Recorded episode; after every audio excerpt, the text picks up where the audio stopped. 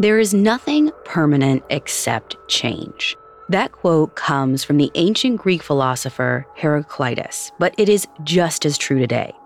As people, we're always growing and reinventing ourselves, and nowhere is change more evident than the physical world around us. In fact, change is actually the crux of one of the oldest sciences in the world alchemy. Alchemy is this ancient field of study that tries to change ordinary metals like lead into gold. Medieval scientists spent centuries trying to crack it, and according to some accounts, a 14th century alchemist named Nicholas Flamel actually did.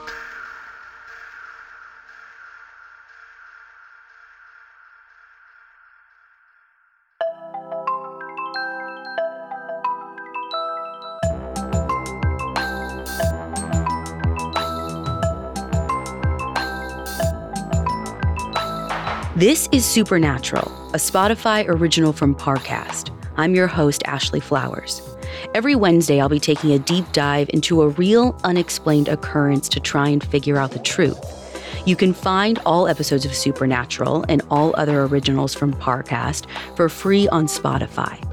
This week, I'm discussing a 14th century bookseller and philanthropist named Nicholas Flamel. After decades of struggling to make ends meet, Nicholas mysteriously came into a lot of money. Some historians think he actually discovered the philosopher's stone, an amazing compound that can turn ordinary metal into gold and grant its inventor eternal life. We'll have all of that and more coming up. Stay with us.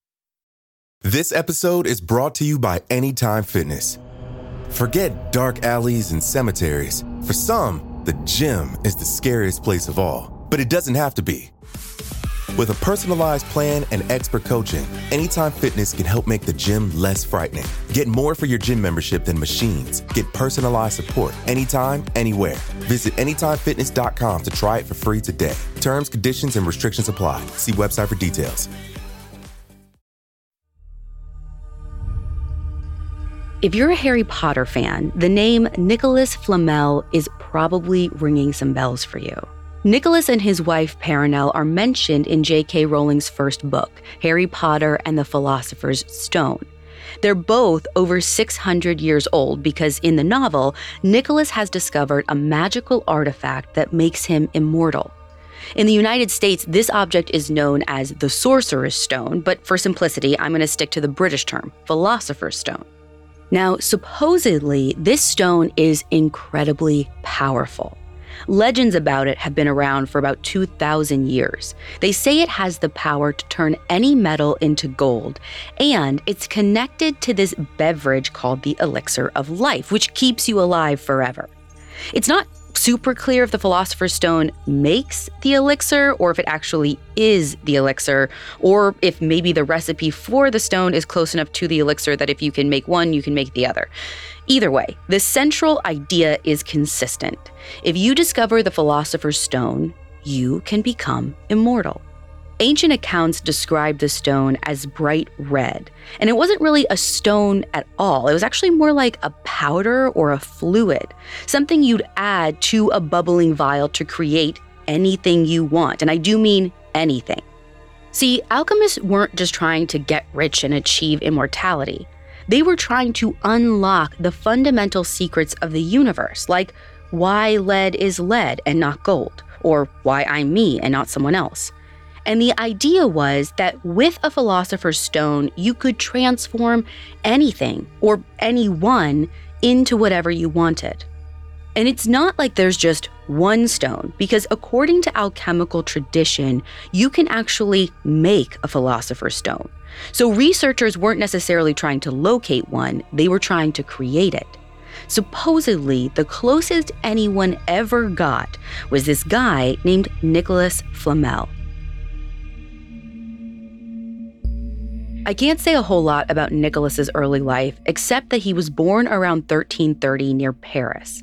And just like in J.K. Rowling's book, he really was married to a woman named Perenelle. This was Perenelle's third marriage, and she'd been widowed twice before.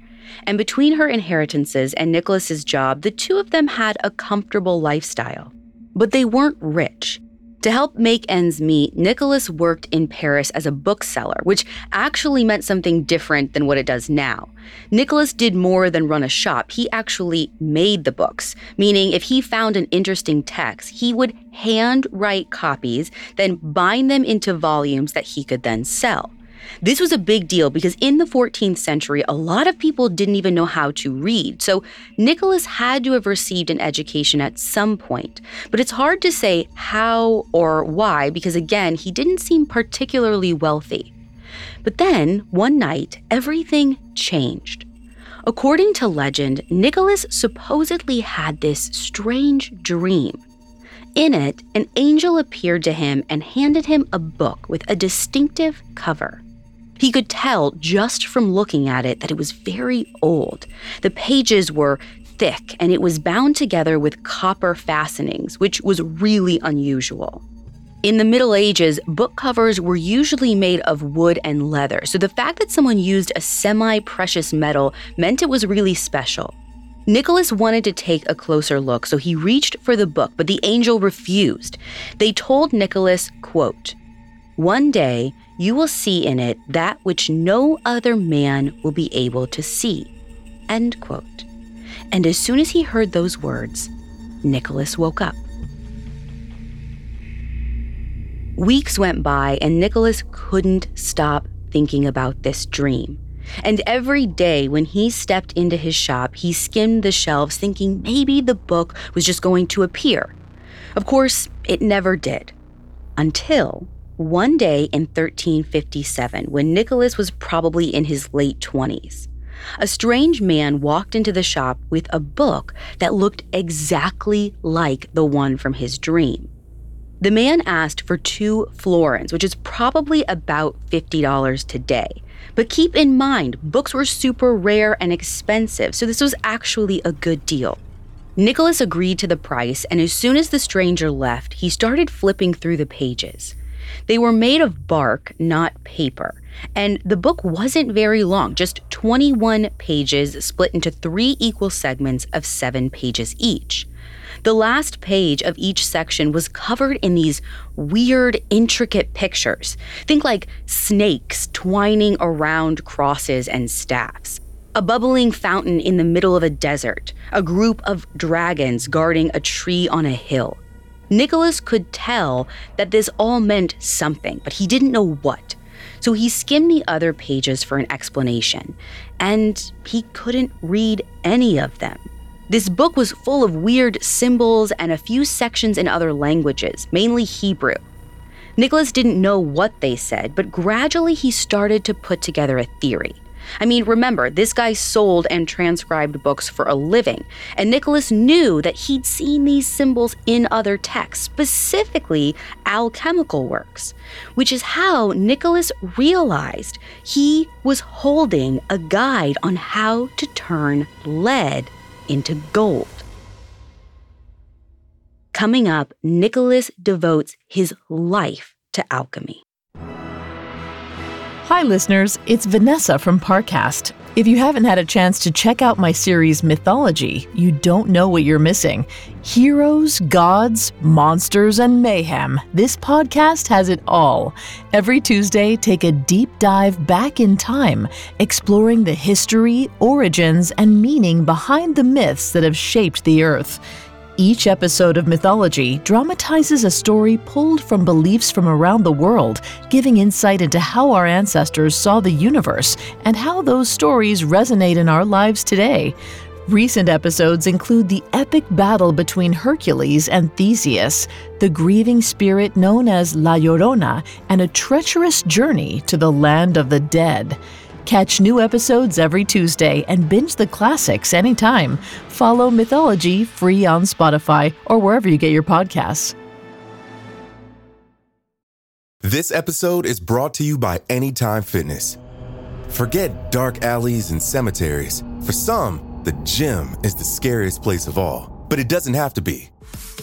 With a personalized plan and expert coaching, Anytime Fitness can help make the gym less frightening. Get more for your gym membership than machines. Get personalized support anytime, anywhere. Visit AnytimeFitness.com to try it for free today. Terms, conditions, and restrictions apply. See website for details. Now back to the story. The moment Nicholas got his hands on this mysterious book, he was hooked. I'm not sure how much he believed in alchemy before, but now he made it his life's mission to decipher the text and hopefully use it as a guide to create his own philosopher's stone. The problem was, Nicholas didn't speak a word of Hebrew. It wasn't an option for him to just find a native speaker in France because at the time, anti Semitism was a huge problem. Authorities had launched programs to harass and intimidate Jewish citizens. So by this point, a bunch of people had fled the country, and those who stayed were naturally suspicious of their neighbors. So Nicholas couldn't find anyone in Paris who was fluent in Hebrew, much less willing to talk to him. He literally spent the next 21 years searching without success. Eventually, Nicholas figured that he could connect with a Jewish community in another country. And around 1378 or so, he headed to Spain, where a lot of the French Jewish refugees had resettled. He figured he might find someone there who felt safe enough to talk to him. And if he was lucky, he might even track down a Jewish alchemist or occultist who could interpret some of these strange symbols too. Nicholas spent weeks trying to ingratiate himself with the Jewish community in Spain. He carried copies of some of the pages from his book with him, and he asked everyone he met if they could help him. But all the people he spoke to turned their backs on him, which isn't that surprising. When translated, the first page of the book warned that if anyone besides a priest or a scribe read it, they'd be cursed. It's possible that Nicholas figured the hex wouldn't apply to him because he was technically a scribe, or maybe he didn't realize what it said because, again, he didn't read Hebrew. But the refugees weren't going to risk it. And eventually, Nicholas got tired of all of the doors slamming in his face. He turned around and headed back to Paris. But through an incredible stroke of luck, Nicholas found what he was looking for on the journey home. He somehow heard about this guy named Maitre Canches. Maitre Canches was Catholic, but he grew up Jewish and he was familiar with a Jewish mystical philosophy called Kabbalah. So not only could he help Nicholas, he'd probably be interested in what the book said too. Nicholas visited Maitre Canches in Lyon, France, and the second Maitre Canches laid eyes on the pages, he knew exactly what he was looking at. Apparently, this book was legendary in the alchemical community, and supposedly the text had been lost for generations before that point. Naturally, Maitre Canches is excited. He immediately agreed to help Nicholas, and he even offered to travel back to Paris with him. While they were on the road, Maitre Canches taught Nicholas everything he knew about Kabbalah, the Hebrew language, and alchemy which ended up being fortunate because before they even got to Paris, Maitre Canches fell sick and died. It was unfortunate, but the good news was that Maitre Canches had taught Nicholas everything he needed to know before he passed away. So even though Nicholas was sad to lose a mentor, he believed that moving forward, he had the information he needed to defeat death forever. He just had to put Maitre Canches's teachings into practice. As soon as he got back home, Nicholas finally started translating the book's Hebrew. Unfortunately, the text still didn't make much sense because everything was communicated in symbols and metaphor. But the Kabbalah principles that Maitre Canches taught him were useful enough that he could slowly piece it together. When Nicholas was in his early 50s, he wrote an entry in his diary about this amazing discovery that he made on April 25, 1382. And if you can make it past the formality, it seems to imply that he invented the philosopher's stone. It said, quote, I made a projection of the philosopher's stone upon half a pound of mercury, which I transmuted truly into about the same quantity of pure gold, most certainly better than ordinary gold, being more soft and more pliable. End quote. In other words, not only did Nicholas have a philosopher's stone, he was using it to make gold. So it sounds like he really had unlocked the biggest mystery of alchemy, and now he could create anything he wanted. which, okay, I know this sounds pretty unlikely, but there is some circumstantial evidence that really does make it seem like Nicholas had his hands on something incredible. For one thing, right around this time, Nicholas and Perenelle started donating a lot of money to charity, as in enough to build facilities for the unhoused and three new chapels throughout France. Plus, they gave to a local cathedral in Paris and helped finance 14 different hospitals. The donations were so lavish, Nicholas even caught the attention of France's King Charles VI. And if he reached out to Nicholas to ask where all his money had come from, Nicholas must have had a good cover story to avoid investigations for fraud. But other people were still suspicious. Before this point, Nicholas and Perenelle weren't exactly wealthy, but now Nicholas was giving away so much money, the city of Paris eventually named a road after him. And one of the shelters that he built is still standing today. It is the oldest stone house in all of Paris, which tells you that he wasn't cutting costs. This guy had to be loaded. Naturally, people were speculating on where the money could have come from. And it wasn't long before people rumored that Nicholas had created a philosopher's stone. Meanwhile, Nicholas just keeps on making these big ticket purchases, some of them for himself too. Like, for example, in 1410 or so, Nicholas designed his own gravestone. It was covered in lavish artwork depicting three wise men with halos around their heads. They were posing with a key, a star, and a mysterious container with a cross on top. These images all have symbolic meaning in alchemy. It's hard to say what they mean, though, because alchemy is all about secret messages. Either way, it seemed odd for him to be thinking about his tomb at all, because as far as anyone could tell, he wasn't sick or anything. I mean, Nicholas was about 80 years old at this point, which was pretty incredible given how low life expectancy was at the time. But by all accounts, he was in amazing health, almost supernaturally so. And this wasn't the only time he acted weird about his future death. Roughly six years later, in 1416, Nicholas wrote a will. He decided that most of his wealth would go to charity, plus, he'd leave a generous inheritance for a nephew. Obviously, this doesn't sound like someone who's unlocked the secrets of eternal life. If anything, Nicholas seemed preoccupied with dying. And it turns out all of his advanced planning was totally warranted because within a year or two, he passed away.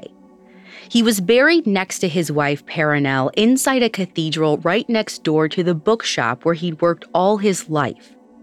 But just a few months after Nicholas's funeral, these rumors started to circulate. People claimed he couldn't be dead because supposedly he had the philosopher's stone, and Presumably, he'd used it to create the elixir of life or some other potion that could grant him immortality. The gossip seemed even more prevalent than when he was alive, to the point that even his neighbors who had known him for years were speculating that Nicholas and Perenelle faked their own deaths. It wasn't long before a local priest caught wind and decided he had to put a stop to the gossip. I'm not sure why. He could have disliked alchemy, or maybe he worried that if Nicholas wasn't really deceased, the church might lose some of its inheritance. But whatever the reason, the clergyman had to prove that Nicholas was dead. So, about a year after Nicholas's alleged burial, he apparently hired a couple of grave robbers to dig up his coffin. It's safe to assume they waited for nightfall to commit the crime. While the rest of Paris was sleeping, the criminals slipped into the cathedral, and as soon as the grave robbers stepped inside, you can imagine they were tempted by the candlesticks, the alms boxes, and some holy relics from St. James himself, which legend says were hidden in the church. But they stayed the course to the far end of the nave where they saw a set of gravestones. The priest probably told them in advance what Nicholas's tomb looked like, and it would have been hard to miss with all the intricate artwork.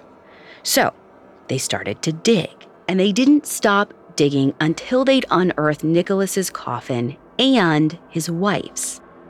But when they cracked open the caskets, both of them were empty. Coming up, we'll explore Nicholas's life after he faked his death. Now back to the story. Nobody knows what happened to Nicholas and Perenelle after they allegedly faked their deaths. And that had to be by design. I mean, you don't pretend to be dead and bury an empty coffin if you want to be found. For a few decades after their funerals, a handful of eyewitnesses claimed they'd spotted the couple in India. But it's hard to verify those accounts because most of them were anonymous. There is one secondhand report, however, it came from an 18th century researcher and an author named Paul Lucas. In 1714, Paul met a man who claimed he was personal friends with Nicholas. We don't know this other guy's name, so I'm going to refer to him as Monsieur. Monsieur told Paul that Nicholas and Perenelle were still alive, even though they would have both been well over 300 years old. They and Monsieur were three of the seven people in all of history who'd unlocked the secrets of the Philosopher's Stone. They all kept changing their names and moving around so nobody would notice that they didn't age or die, and they'd all get together every 20 years to catch up. Now, I know this sounds pretty hard to believe, but Paul thought Monsieur's testimony was really compelling. In fact, he told other people about the encounter, and word spread until a journalist wrote an article proposing that Monsieur was actually Nicholas. He'd adopted this new identity to hide the fact that he was immortal. Of course, nobody was able to locate Monsieur to get his side of the story. But not long after the meeting between Paul and Monsieur, the strange figure started popping up all over Europe. He was called the Count of Saint Germain, and that's pretty much all we know about him. No one knows for sure where he came from or really anything about his early life. However, there's a ton of information about the Count's adult life. That's because he showed up at basically every important event during this period of European history.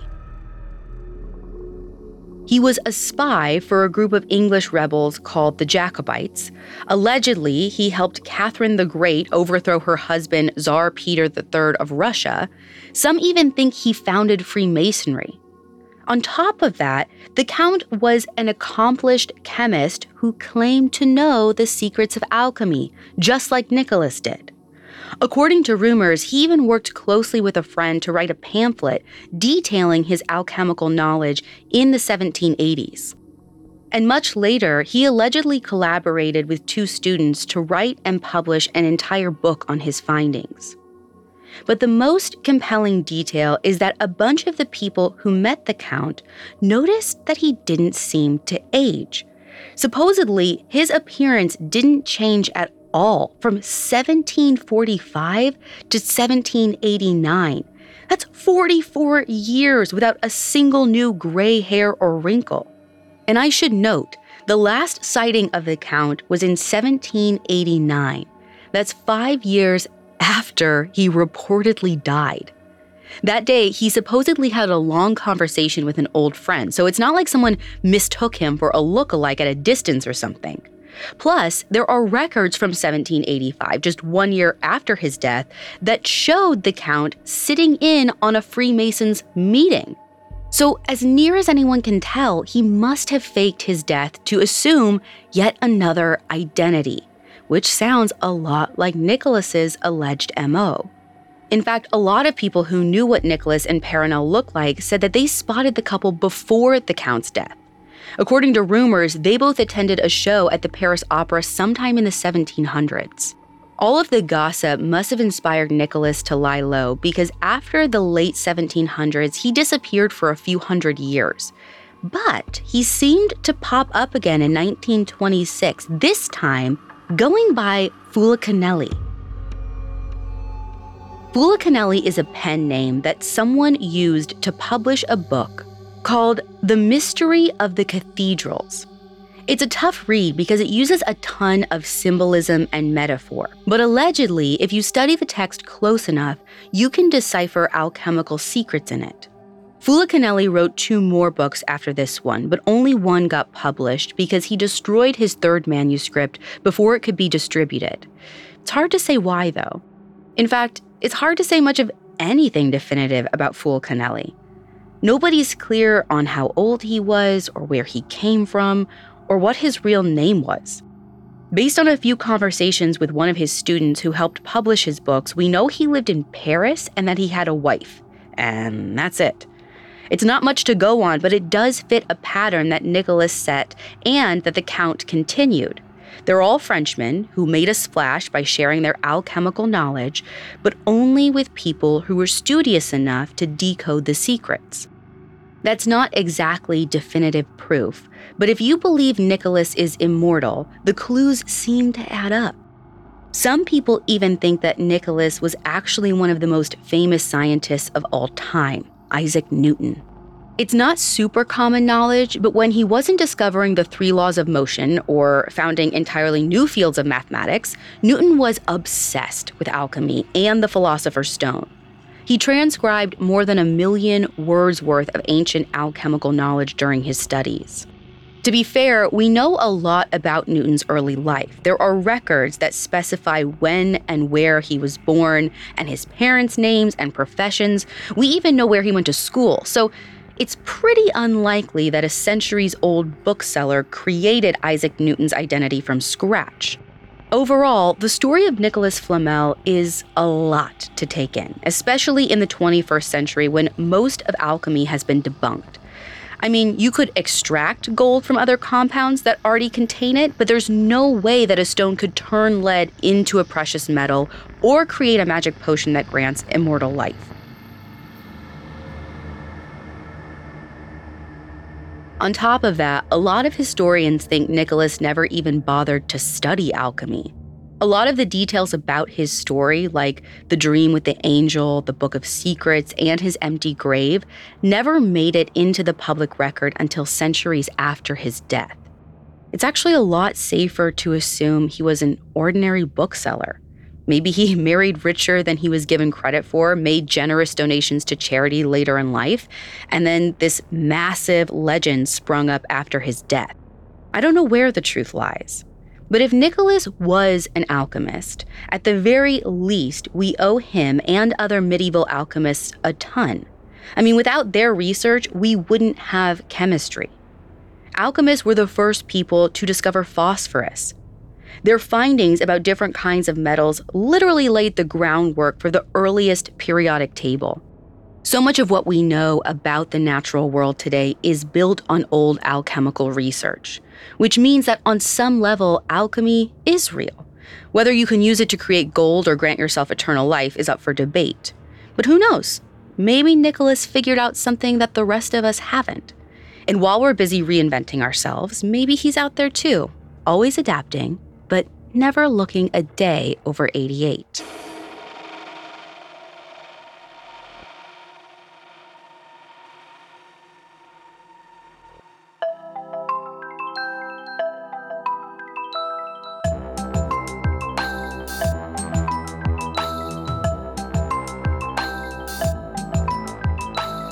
Thanks for listening. I'll be back next week with another episode. You can find all episodes of Supernatural and all other originals from Parcast for free on Spotify. And if you like the show, follow at Parcast on Facebook and Instagram, and at Parcast Network on Twitter. Supernatural stars Ashley Flowers and is a Spotify original from Parcast. It's executive produced by Max Cutler, sound designed by Carrie Murphy, with production assistance by Ron Shapiro, Carly Madden, and Aaron Larson. This episode of Supernatural was written by Angela Jorgensen, with writing assistance by Ali Wicker, fact checking by Anya Bayerly, and research by Mickey Taylor. To hear more stories hosted by me, check out Crime Junkie and all audiochuck originals.